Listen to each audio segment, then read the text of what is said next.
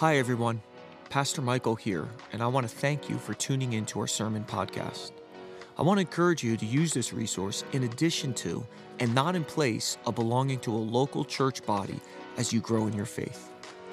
If this sermon is a blessing, would you consider giving back to Springs Church? You could do that by giving on the app or by visiting the gift tab on our website at springs.church. I pray this sermon increases your passion for Christ and helps you grow in your walk with God. I want to get into the Word, and I want to speak a message that I've entitled, Don't Underestimate Sin's Sneakiness. Don't underestimate sin's sneakiness. And you'll understand what I mean when we get into it a little bit today. Turn me to Genesis chapter 4. I want to read through verses 1 through 12 with you. Genesis chapter 4. Adam made love to his wife Eve, and she became pregnant and gave birth to Cain. She said, With the help of the Lord, I brought forth a man. Later, she gave birth to his brother Abel. Now, Abel kept flocks, and Cain worked the soil. In the course of time, Cain brought some of the fruits of the soil as an offering to the Lord. And Abel also brought an offering, fat portions from some of the firstborn of the flock. The Lord looked with favor on Abel and his offering, but on Cain and his offering he did not look with favor. So Cain was very angry, and his face was downcast. Then the Lord said to Cain, Why are you angry? Why is your face downcast? If you do what is right, will you not be accepted? But if you do not do what is right, sin is crouching at your door, and it desires to have you, but you must rule over it. Now Cain said to his brother Abel, Let's go out to the field. While they were there in the field, Cain attacked his brother Abel and killed him. Then the Lord said to Cain, Where is your brother Abel? I don't know, he replied. Am I my brother's keeper? The Lord said, What have you done? Listen, your brother's blood cries out to me from the ground. Now you're under a curse and driven from the ground, which opened its mouth to receive your brother's blood from your hand. When you work the ground, it will no longer yield its crops for you. You'll be a restless wanderer on the earth. Want to look at two truths from this passage. In fact, I'm going to look at the first one today during this sermon this morning. Um, but then I'm going to talk about, and we're going to discuss the second one in part two of this message. This will be a two part sermon. I'm going to begin by actually putting the two truths up on the screen so that we can look at them and use them kind of like a roadmap as we try to dissect the story of Cain and Abel and really try to understand what it is saying about God, what it is saying about us, and what it's saying about sin. In fact, let me put them up on the screen. I want you to see this. The first thing I want to speak about today is I want to talk about the sneakiness of sin. Sin, if you didn't know this, is sneaky, really sneaky. And number two, we'll get into this in part two of the message. I want to talk about the choice between sacrifices. Are you a Cain or are you an Abel? But let's talk about the sneakiness of sin just for a few minutes. Genesis chapter 4, verse 7 is probably, for me, one of the most sobering passages in the scriptures. Um, if you spend time and like to study when you read the Bible, if you like to pray over the word and journal, then this specific text should put a little bit of fear inside of you. Um, Genesis chapter 4, verse 7 says this it says that sin is crouching at the door of our hearts. And it's the word crouching that should scare us. I remember a number of years ago when I was a teenager, and many of you know my whole story. I, I grew up in northwest New Jersey on one of the largest lakes in New Jersey, 23 miles of shoreline. But in the area that I grew up, there was a skateboard shop called Small Empire. And that's where I spent like every waking moment of every single day. All of my formative life, I was at the skateboard shop, especially when I was a teenager. And, and my buddy Dave actually owned the shop. And my buddy Dave, he had a pet. But he didn't have a normal pet like a dog or a kitten or a rabbit or a gerbil or any of those things. Instead, Dave had an iguana. And not like the pet supply iguanas where you go and they're in those little glass cases and they're small and all cute. No, no, no. He had like the Galapagos Island type of iguanas, right? These things, it was like three or four feet long without the tail. And its name was Hot Rod. We all called it Hot Rod. And, and, and Hot Rod used to like to hide. He used to like to crouch in the clothing racks. So every time there was a new shipment of like skateboard shirts or something, if you, if you wanted to check out something and you wanted to buy it, you had to be careful because as you perused through the racks, there was a good chance that you can expose this three or four foot iguana that was clinging to some article of clothing. And when you exposed Hot Rod, he didn't kind of look up all cute at you and kind of bend over his ear and let you scratch. No, no, no. Instead of like a dog or a kitten, he, he lunged. He, he jumped towards you and he'd either try to scratch you or he'd try to bite you. And for a 14 year old boy, it's terrifying because you never knew where Hot Rod was. You'd hear a little scurry somewhere and you'd be like, where, what, what, what was that? You just didn't know, right? And it, it was like Russian roulette every time you go into the skateboard shop. See, that word in Genesis chapter 4, verse 7, that word crouching in the original Hebrew is actually a picture word. In fact, in the Hebrew, many words actually gave pictures, and it's an image of a tiger or a leopard or a predator in a field, and he's crouching, trying to get out of the view of his prey. God is saying that it is the nature of sin, listen to this, to hide from us. It is the nature of sin to crouch. It gets out of our view and it makes itself seem smaller than it really is. That's what sin does. But the question that we have to ask ourselves this morning, and this is important because this is what we need to know as Christians how exactly does sin crouch and hide in our lives? Well, first and foremost, I want you to get this and write this down. Sin crouches and hides intellectually, in our individual lives, and then in society. For example, not everybody in here, but maybe for some, and those that are watching online, you might be listening to what we are talking about today and thinking in your mind, this looks like a contemporary church. Right? We, there's a black stage, they have some smoke, they got lights, they done away with the choir. Now we have worship bands, right? And we sing really contemporary songs. The pastor, you know, he's wearing a lot of denim, he's got his hair slicked back. But the topic of sin is not something we speak about in contemporary church anymore. You might be thinking in your mind, that's so old fashioned, right? In contemporary church, what we do is we package sermon series together about marriage, which is important, about raising kids, which is important, we talk about being influencers for the kingdom of God, how to get the most likes on our Facebook page and Instagram for Jesus, which is all God. Listen, I'm not putting it down. We talk about overcoming temptation, but nobody overtly just speaks about the topic of sin. That's for those old fashioned churches where they wear the suits and ties, where the preacher gets up behind the wooden pulpit, where there's a choir loft, where the choir members wear choir robes, right? But listen to me if you're thinking like that, the reason that you feel that way, to be completely honest, is because sin is crouching, it is hiding in our churches. It is hiding in our churches, listen to me, and it is hiding in our society. See, many of you are going to go back to work on Monday morning. If you don't work in ministry, but you just have a job out in the normal marketplace, you might have some of your coworkers come up to you and say, What did you do on Super Bowl Sunday? And if they weren't believers and you were completely honest with them, and you said, Oh, I went to this church and there's this dynamic, handsome preacher out there called Pastor Michael. He's got his hair back and everything. He's fully Italian, really passionate, really awesome. But he talked on the topic of sin. I, he had this sermon about sin. Now, now, if those people were close enough with you and they were willing to speak their minds, many of them would probably look at you and say, Sin? Who in the world is talking about sin? What are you, part of a cult? Are you stuck in some type of time loop? Like nobody talks, that's not what we talk about anymore. Nobody's talked that way since before we had flat screen TVs, electric cars, and Taylor Swift albums, right? Like nobody talks about that topic. What's wrong with you? What world are you stuck in? You're like a dinosaur. We are more sophisticated than that now, right? We are more in tune with our emotional state.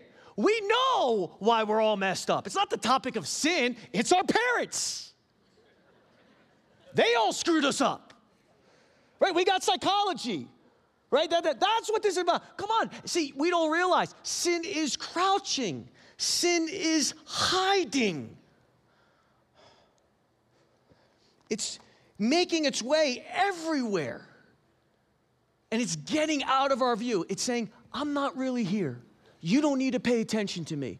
I'm not really real. It's all something else. I have nothing to do with that. That's what sin does. In fact, let me put this up on the screen. I want you to see this. I spoke about this in our fast. But Barna conducted a survey in 2022, and they did it through all evangelical Christians in the United States. And this is what they said they found that 57% of all evangelical Christians believe that everyone sins a little, but most people they're pretty good by nature. And then watch this. They found out that 65% of evangelical Christians in the United States, they don't even believe that everyone is born with a sin nature. They believe everybody is born innocent in the eyes of God.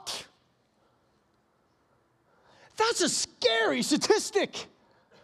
That shows how sneaky sin is. Sin intellectually hides and crouches and says that it's not that big of a deal. It's nothing you have to pay attention to. You don't have to worry about. You don't have to discuss it. But sin undealt with doesn't just sit there. The Bible says it crouches, which means in time it will spring up. It will attack and it will destroy everything. Hidden sin in our lives that goes unrepented and undealt with hardens our hearts to the presence of God we end up coming in church on Sunday morning and we see people, they're weeping in worship, they're dancing in worship, they're singing in worship, and we begin to get cynical. What's wrong with those people? It's not what's wrong with those people. Is that if you have hidden, unconfessed sin, unrepented sin in your life, it's what's wrong with you. It's hardening something. You're not experiencing the same thing in the house of God because your heart can't actually engage with God's presence. The Holy Spirit can't woo you the way that He used to. When we have unrepented sin that is hidden inside of our lives, we open up the Word of God and we can no longer hear the Lord's voice. We start looking at the scripture saying, Why doesn't this speak to me the way that it used to? Why have I gone literally months, even years, without feeling like God has given me direction or encouragement or leading? I remember when I first got saved. I remember when I used to read that book, I used to weep every time I read it. And now I look at it and I'm bored and I am mundane by it.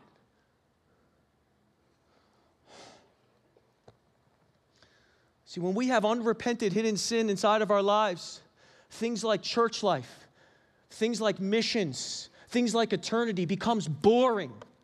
You just sit there in the seat. There's nothing in you that's passionate about it. You just kind of sit there feeling like you have to get through it because you want to have the fire insurance so you don't go to hell, but you're not really engaged. That's what sin does. And sin opens up the door to other things in our lives as well. I, had people come up to me and say, You can't prove this. I said, Yes, I can. Many times when there's unrepented sin in our lives, that's one of the doors where depression begins to get in. I don't care what any of you say, that's true. Sin gives birth to death, not just physical death, spiritual death. It does something in us. Now, I'm not saying all depression is because of sin.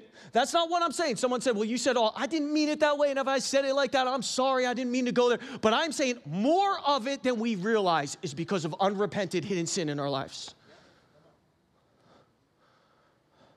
Anger issues, that could be a fruit of unrepented sin. When you have somebody that cannot control themselves and they're always angry, they're always blowing their top, they're always screaming, they're always yelling. Let me tell you something. Many times, I said nine out of 10 times last time, it was a figure of speech. Let me just do this. Someone said, How do you know it's 90%? Okay, listen, listen. I'm a pastor. I want you to understand something. We see a lot of stuff, okay? And it might not be 90%, but let me tell you something a lot more than you realize, the anger is actually just a fruit of something deeper. Okay? It is an effect of a cause, but it is not the cause. There's something unrepented of, there's something undealt with. And because of that, the anger begins to burst out all the time. It can even deal with physical issues in our life. When you hold on to bitterness, when you hold on to unforgiveness, it can affect you physically. It can make you physically sick. It totally can, and it will. It opens up the door to all these other things. And when sin goes unchecked, listen to me, it creates all types of dysfunctional behavior that splits apart churches, it destroys our marriages, and it hands our children over to bondage.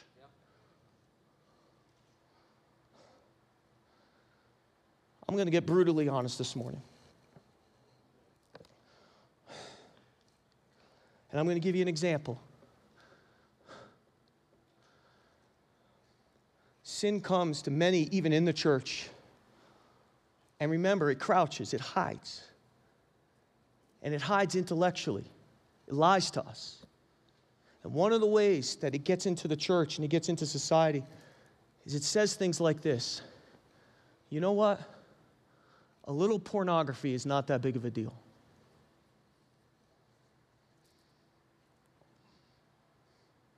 You're carrying so much.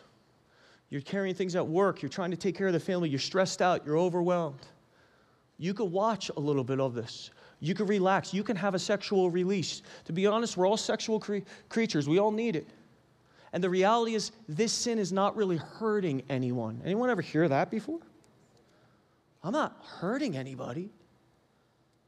But we, when we say, okay, and we allow sin in, we open the door, comes in crouching, remember, it's hiding, it's intellectually hiding. When we begin to feed on that junk, when we begin to, to literally watch it, you know what it does? It creates a need for other evil in our society, like the sex trade or like the exploitation of young men and women. And you know what that does? That begins to influence our culture.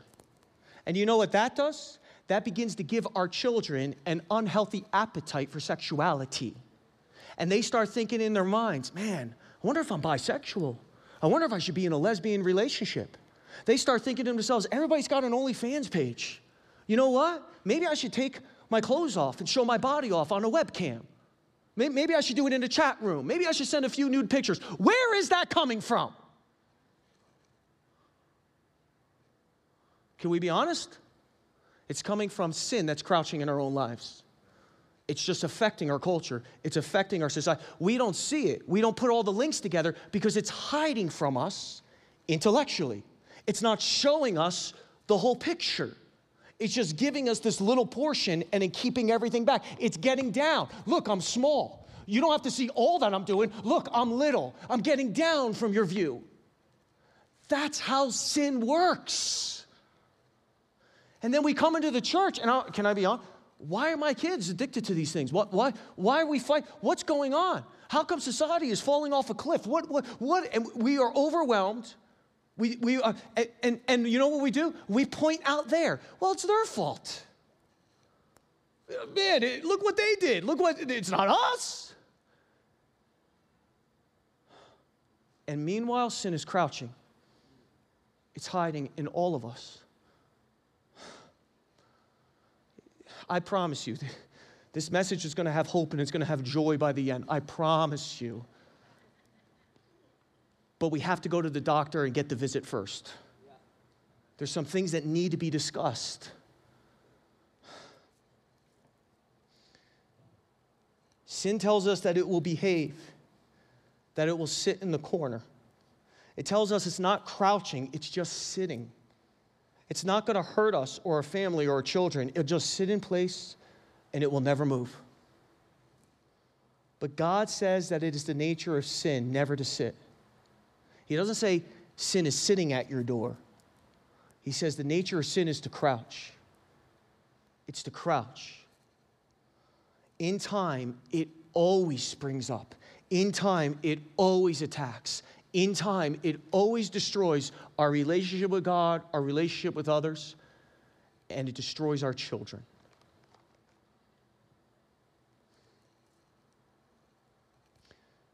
Sin crouches and it hides intellectually in our individual lives in our society, but listen to me sin also crouches and it hides behind the covenant of God's grace. Let me explain. Every time a celebrity pastor or big time minister falls and they get exposed for something, I always get questions from the congregation, even friends who know that I'm a pastor, they'll text me and they'll ask, How, how could this happen? How could this happen? I mean, they had growing churches. They had huge, huge worship ministries. They'll even tell me, I watch their YouTube clips and, and, and they speak to me, they minister to me. And yet, at the exact same time, they were committing adultery, they were hiring out prostitutes, they were embezzling money. How? I hear people, how? And to be honest, it's actually really simple. See, because even though God makes it very clear that there are consequences for sin, and even though God makes it very clear that He will expose sin in time when it goes undealt with, it might take 20, It might take 30 years. But God says, if you don't deal with it in private, I'm going to deal with it in public. I'm going to bring what you're doing out in the light in front of everybody because it's the only way that I could finally get your attention. You are not listening in your private time with me.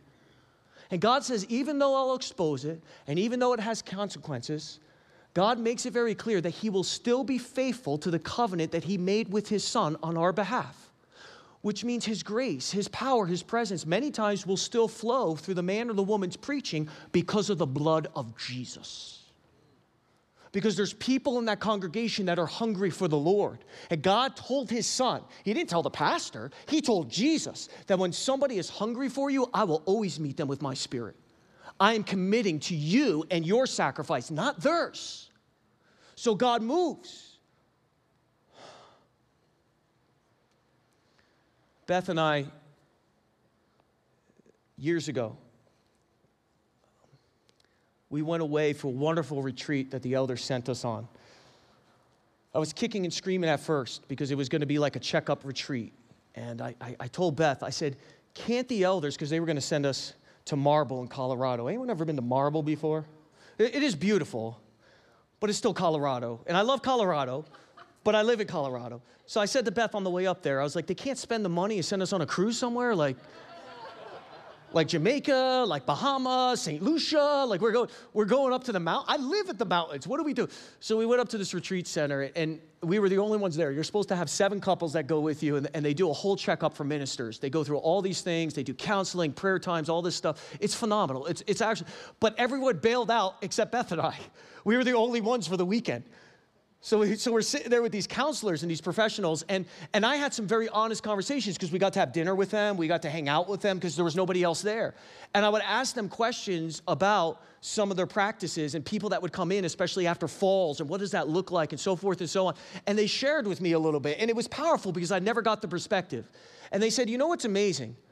Many pastors and ministers that are in adulterous affairs. the, the, the, the, leader, Michael, was telling me about this, the counselor. He was talking to me about this. This is what he said. He said, when they're in adulterous affairs and they finally get caught after preaching every Sunday and they're still sleeping with different women in the church, but the elders and the overseers find out and they get caught, and they end up at a place like this, or they end up going through a whole disciplinary and a, and a restoration process, they all say this it's amazing because the elders and the overseers are, are always shocked. They had no idea that it was going on and they have the same question we're all asking how in the world could this have happened and he says he said i said this in the last service so i got to be careful i said nine out of ten times okay a lot of times okay sorry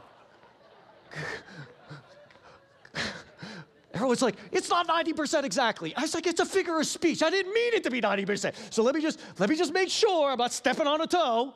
Okay? It's not always, but a lot of times they'll say when the pastor would get honest and confess, this is the same story that would come out over and over again. And they would say this. They say the pastors say they would come into the office on Tuesday and they would start coming under the conviction of the Holy Spirit as they were preparing their messages.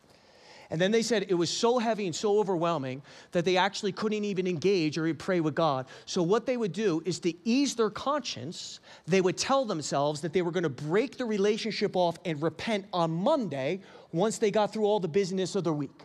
They said there was just too much going on on the schedule. They had to meet with staff, they had counseling, they had to get a word together. So they would go through their whole week, and this would give them enough wiggle room in their conscience to be able to focus, to be able to pray, to be able to engage. And they would go through the whole week, and then they would get to Sunday, and they would get up and they would preach their message. And you know what they would say? When they preached their message, the gift of God that they had would just begin to flow. And they said the church was still growing, and people were coming down to the altars, and the worship team was dynamic. And they would leave with this powerful Sunday where he would go out into the parking lot and he would begin to reason and speak to himself, saying this I guess God is still with me. I guess he's still there. And then suddenly the crouching and the sneakiness of sin comes in and it begins to intellectualize. It begins to say, well, guess what? This must not be that big of a deal in the eyes of God. God understands that I'm a man under a lot of stress. God understands that there's a lot of responsibilities and spiritual weight that I'm carrying. God understands that I need to indulge in something once in a while or I'm just going to explode. I'm just going to die. So they start reasoning to themselves that they can have their cake and they can eat it too. And then they would say this, and then the cycle would repeat. I'd come back in on Tuesday and sit down and start putting my notes together. The conviction of the Holy Spirit would come on me. I couldn't think, I couldn't reason, and I would ease my conscience by saying to myself, on Monday, I will break that relationship off and I will repent. I just need to get through everything I have to get through this week. Then they get up and preach on Sunday. God would move again in the church and they would reason, well, I guess I don't have to break it off. God is still with me. And the cycle would keep repeating over and over and over and over again, sometimes for years. Listen to me. Be careful. Just because you experience God's presence at church or your gift for leading, teaching, or worshiping is still effective in some ministry or job, that doesn't mean that you're right with God. Be careful. We don't line our lives up with experiences. There's too much of the unknown on the other side of eternity that we don't understand fully. We line our lives up with this. This is what grounds us. This is our standard. This is what we're called to. See, many times it just means that sin is crouching, sin is hiding, sin saying things like, God's still using you. I must not be that big of a deal. See, sin gets low. I'm not that big. I'm down. God's still doing things with you. God's He's doing everything He wants to do in and through your life. But God is saying, like He said to Cain, in time, sin doesn't just sit, it crouches. It will spring up. It will come after you. There will be consequences. And it will expose you. It will come out. Remember, God was with Samson when he opened up the door and he let sin in. And Samson always thought and reasoned in his mind, because of the sneakiness of sin, that everything would always be the same forever. He said, I'll always walk in the power and the strength. I'll always be able to defeat the Philistines. I'll always be able to do things God called me to do.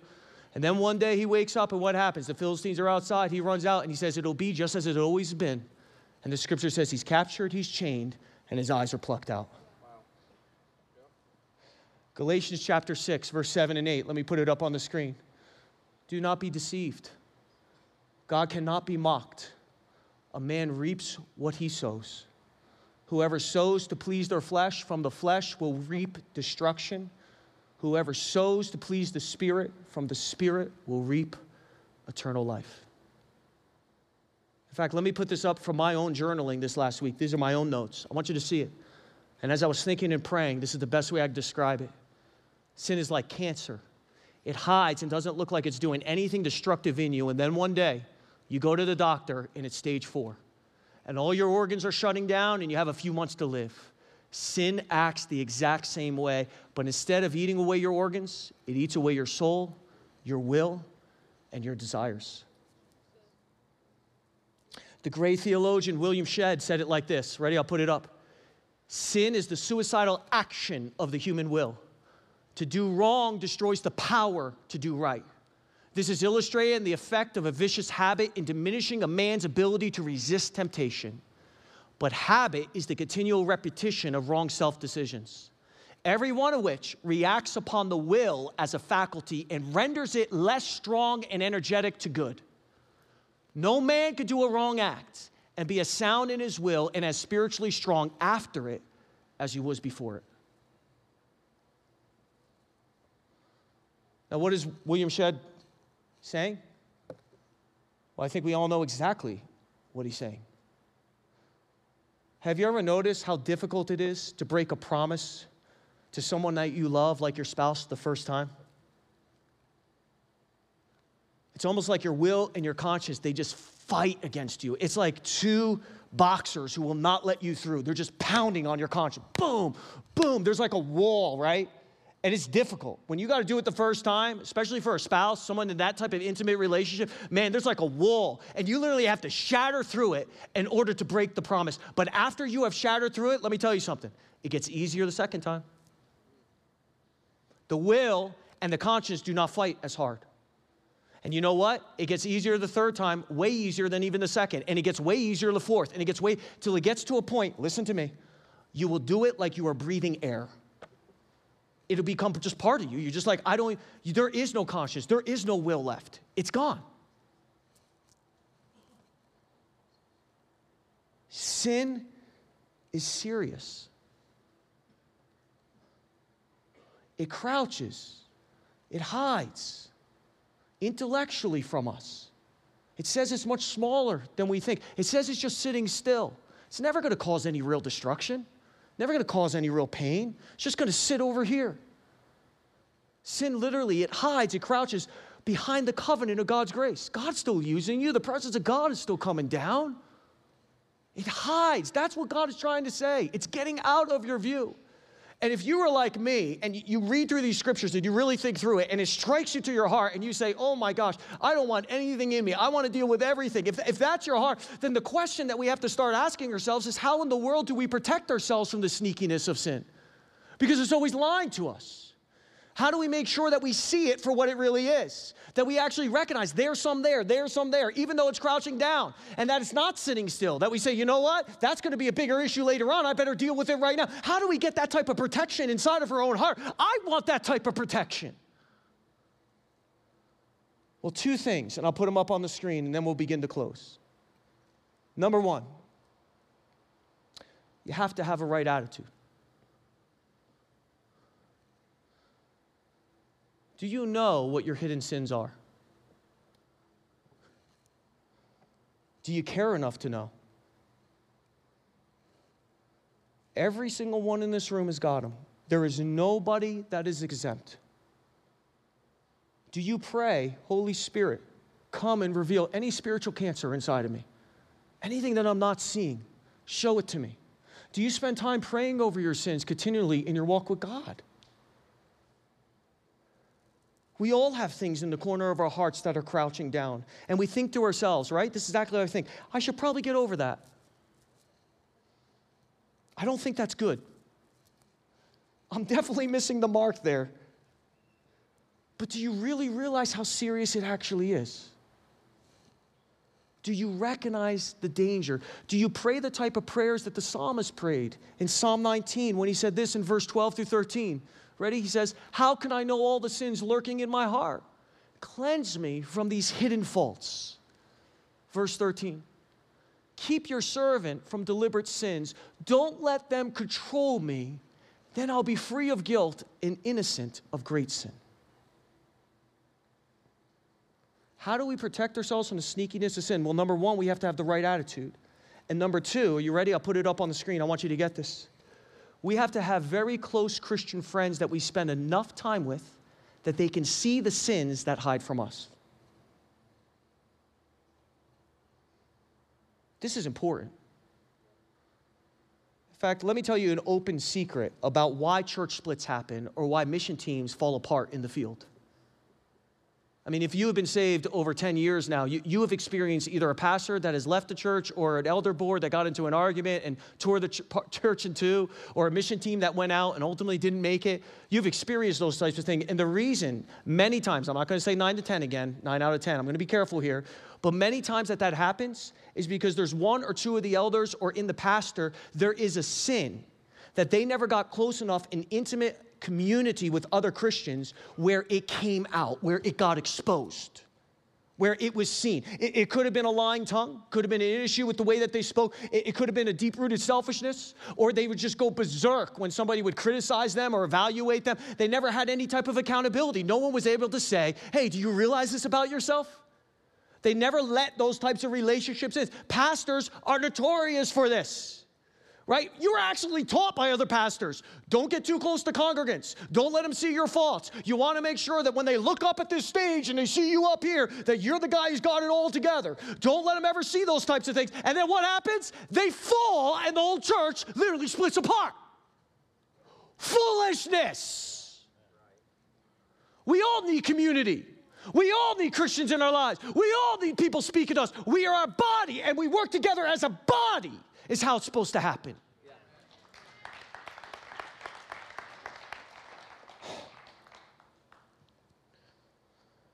See, they have that sin. It's never been exposed. They've never been intimate enough with any type of Christian community. They've never given enough time to get connected in community. It never really came out. And then they go and they help plant a church, or they end up getting hired onto a staff, and what happens? They wreak havoc everywhere they go. Everybody's pretty silent.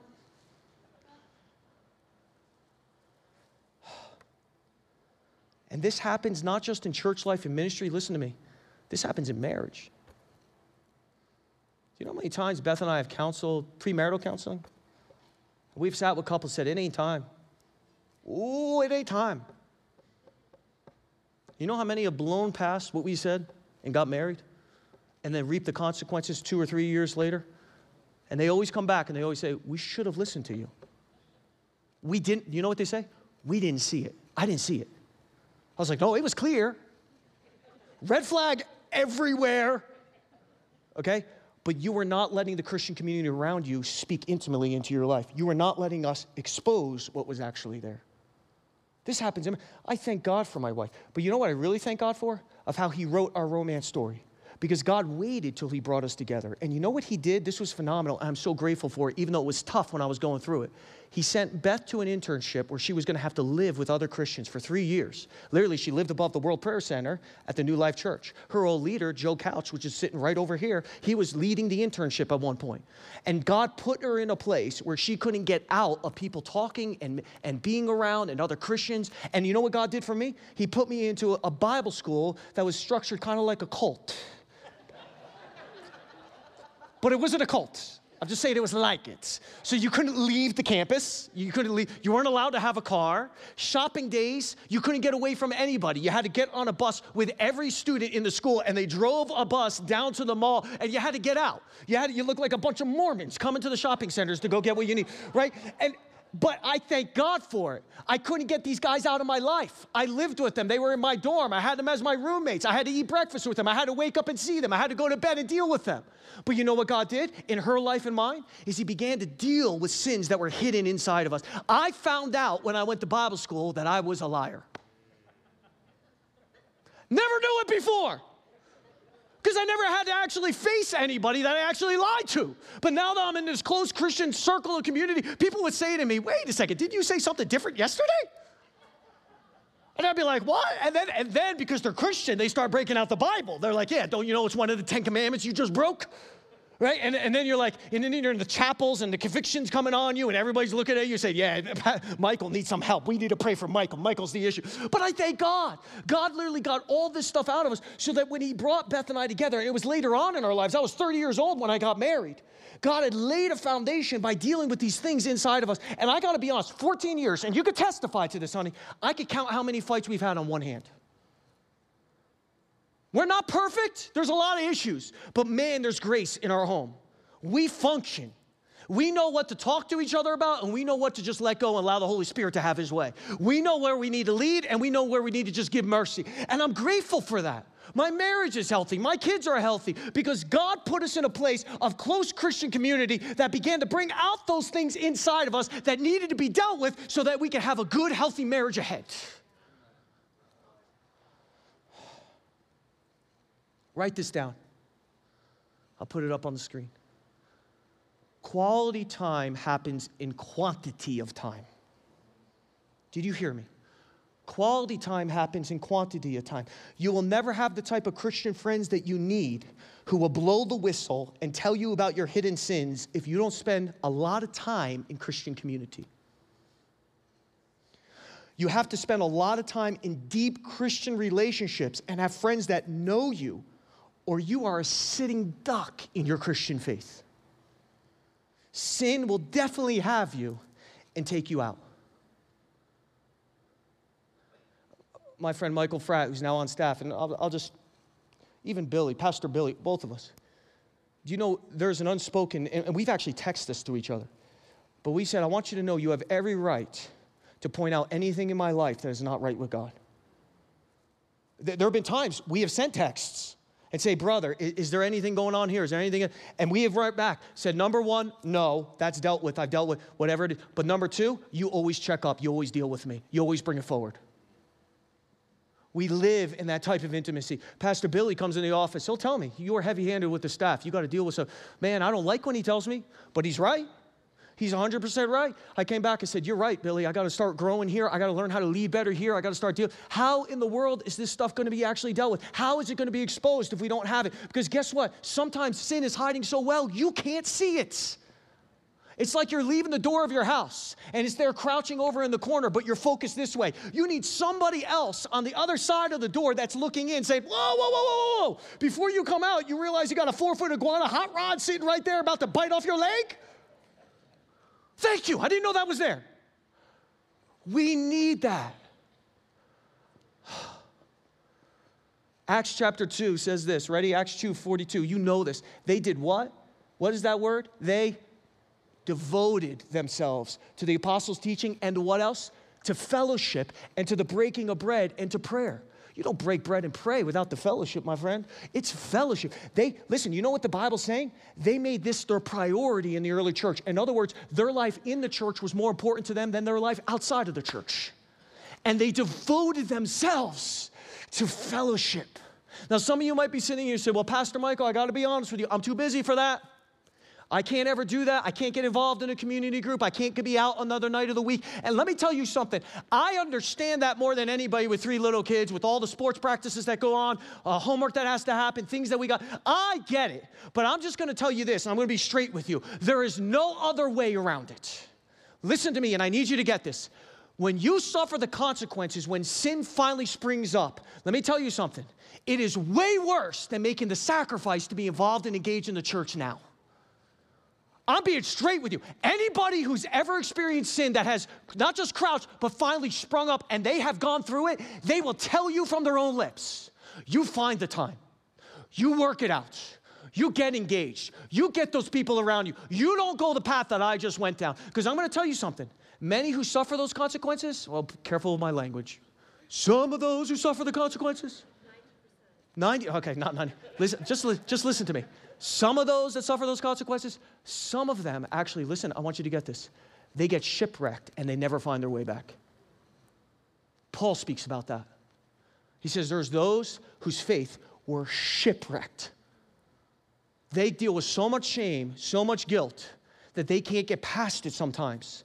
And to be honest, they give up on their walk with the Lord and they go and they become apostates. There's a word you don't hear in church anymore apostate. But it's true. Okay. Pastor Michael, tell me, please, please, you have some good news in this message somewhere. Because up to this point, I wish I stayed home and watched the Super Bowl at this point. But please tell me there's something. There is. There is. Because as I was finishing the sermon out and I was sitting here at the church yesterday for Lino Souza's memorial, the Lord began to put something on my heart that was so important to the rest of this message. And He began to just share something, or just a feeling that I had that when I would speak something like this, and it would be this direct, that there'd be a lot of people that would be in the congregation that would be scared. They would begin to feel afraid.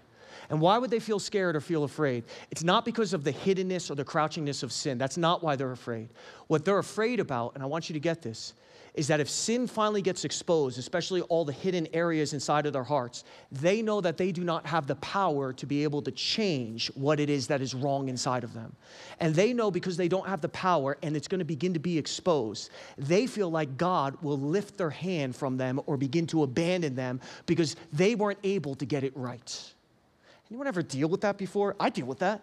When, when sin gets exposed in my life, I start thinking, my gosh, I want it to stay hidden. I need it to stay hidden because when it's not there, I don't feel like God will abandon or God will leave me. When I begin to see it, I realize that I don't have the power to change it. And when I don't have the power to change it and I try and I fail and I fail, suddenly I start questioning whether God is still with me. Sometimes I wonder if He's not just all the way over here on the other side of the church saying, Don't you dare come near me. Get that thing right. And after you get that thing right, you'll be able to draw near and we'll have a relationship together. And then suddenly I start realizing, just like all of you, I can't live without God. I can't function without God. If He doesn't speak to me, if I don't sense His presence, if He doesn't give me strength, I, I, I, literally have lived life like that before, and it's so miserable I can't do it again. So now all this turmoil starts happening inside of our hearts where we start getting scared, where we start getting afraid, where we say, I don't even want to know myself. I, I can't know myself because knowing myself, I'm not lovable. I can't love me, let alone God love me. But you know what's amazing? Time and time again in Scripture, God testifies to the fact that through his son, we're not just children, sons and daughters of the living God. He says something even more. He says that we are his bride. How many times in Scripture does he say, We are the bride of Christ and he is the groomsman? Which means, I want you to get this, that we are in a covenant relationship with God. And you know what's amazing about a marriage? And I want you to get this picture is that when you enter into a marriage covenant, it's not just founded on love, it's founded on law. It's a legal contract as well as a loving contract. And when you enter into a marriage, this is so important. Do you know what the two of you are doing? You're saying, I'm going to bind myself to you out of my love of my heart, but also out of the legality of the court system, out of our judicial system, and before the eyes of God. That this is what we say that I am going to be faithful to you and to all the things that I vow in the covenant, whether or not you're faithful to me. Isn't that what a marriage is? It says, I am vowing to be this, this, and this to you, and I will be legally bound, never to break it apart, never to seek a divorce, never to go my own way, whether or not you remain faithful to me. That's why we say things in what? Sickness and health man, if you're sick and you can't give me what I need, I'm still gonna be faithful to you. I still will love you and commit everything in my heart to you, in riches or in poor, right? Yes, sometimes we're rich, not just monetarily, spiritually, even speaking. I have all the riches, I have everything. No, no, no. But even when I'm poor, what do we say in marriage? I still am going to be faithful because I am binding myself, not just between love, but between law, between a covenant between you and I. And no matter what we go through, I will never turn my back. Now, that's what marriage is supposed to be like. I'm not saying it is, but that's how God designed it. So when God speaks that we are in a marriage with Him, that's what He means. In fact, go to the book of Revelation. I, am not even going to have you turn there. I'll just I'll share this from my just storytelling abilities or just scripture ability. Right? What's amazing in the book of Revelation is God shows up to the seven churches in Asia. And what does he do with the seven churches in Asia?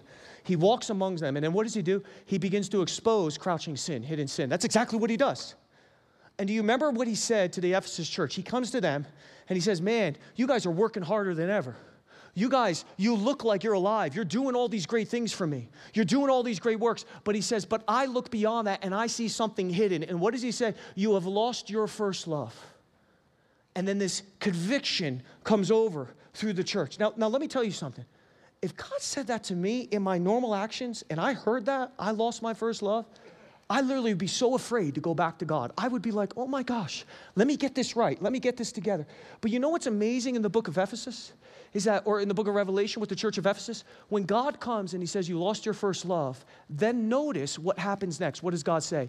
Behold, I stand at the door and I knock. In other words, God is saying, I've exposed you, but listen to me, I haven't forsaken you. You know what God is saying? I'm not leaving because I'm in a marriage covenant with you.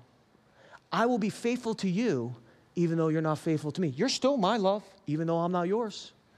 And you know what God is saying? You can't get rid of me. That's why He's knocking. You ever try to boot somebody out of your house? You shut the door and they're just knocking, they won't give up. This is God. And you know what God is saying? It's not me that is separating the two of us, it's you. Even with everything that I've exposed, I still want you. I still desire to work in your life. I still desire to set you free. I bound myself with my own son's blood so that I would never leave you. And I am knocking on that door. But it's you who has the door shut. You're the one. Open it to me. Open it to me, my love. Open it to me. Let me in. Let me in.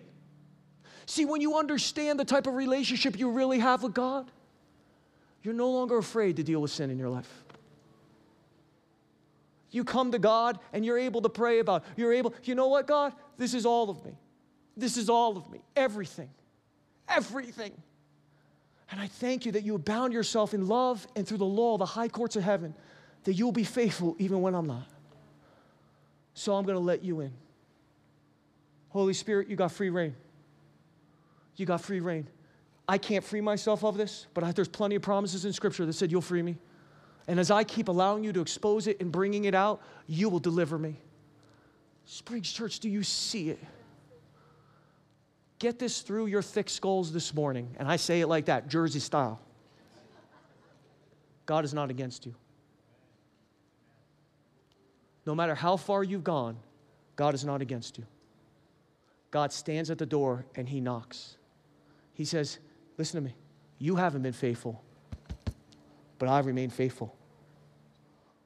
I love you. And that will never change no matter what you do. Come to me. Come to me. Let's get this out of you. Don't let it hide anymore. Don't let it crouch. It's not worth it. Stand with me, Springs Church. Stand with me, Springs Church. My altar call is simple this morning. How many in this room with me say, God, I want you to search me? It's just that simple. I want you to find anything hidden, I want you to find anything crouching, and I want you to expose it. I want you to expose it. That was my cry this week. God, expose it. Show it for what it is. Show it for what it is. I already know you love me. I know you're with me. So show it. And if that's your prayer, if you say, man, that's my heart, Pastor Michael, that's what I want, I want you to come right here to this altar. I want to pray with you. I want you to make that confession before the Lord. Say, God, you have free reign to expose anything. Free reign. Search me and find it all and bring it out. Worship team, if you'll lead us in the power of the blood, the power, come forward, come forward, come forward. I want to pray with you. We're going to pray as a church before we leave. Hallelujah. Hallelujah. Thanks again for listening to our Springs Church podcast. For other exciting content from Springs Church, be sure to visit us online at springs.church. If you'd like to partner financially with Springs Church, you have the opportunity to give by visiting the Give tab of our website, springs.church.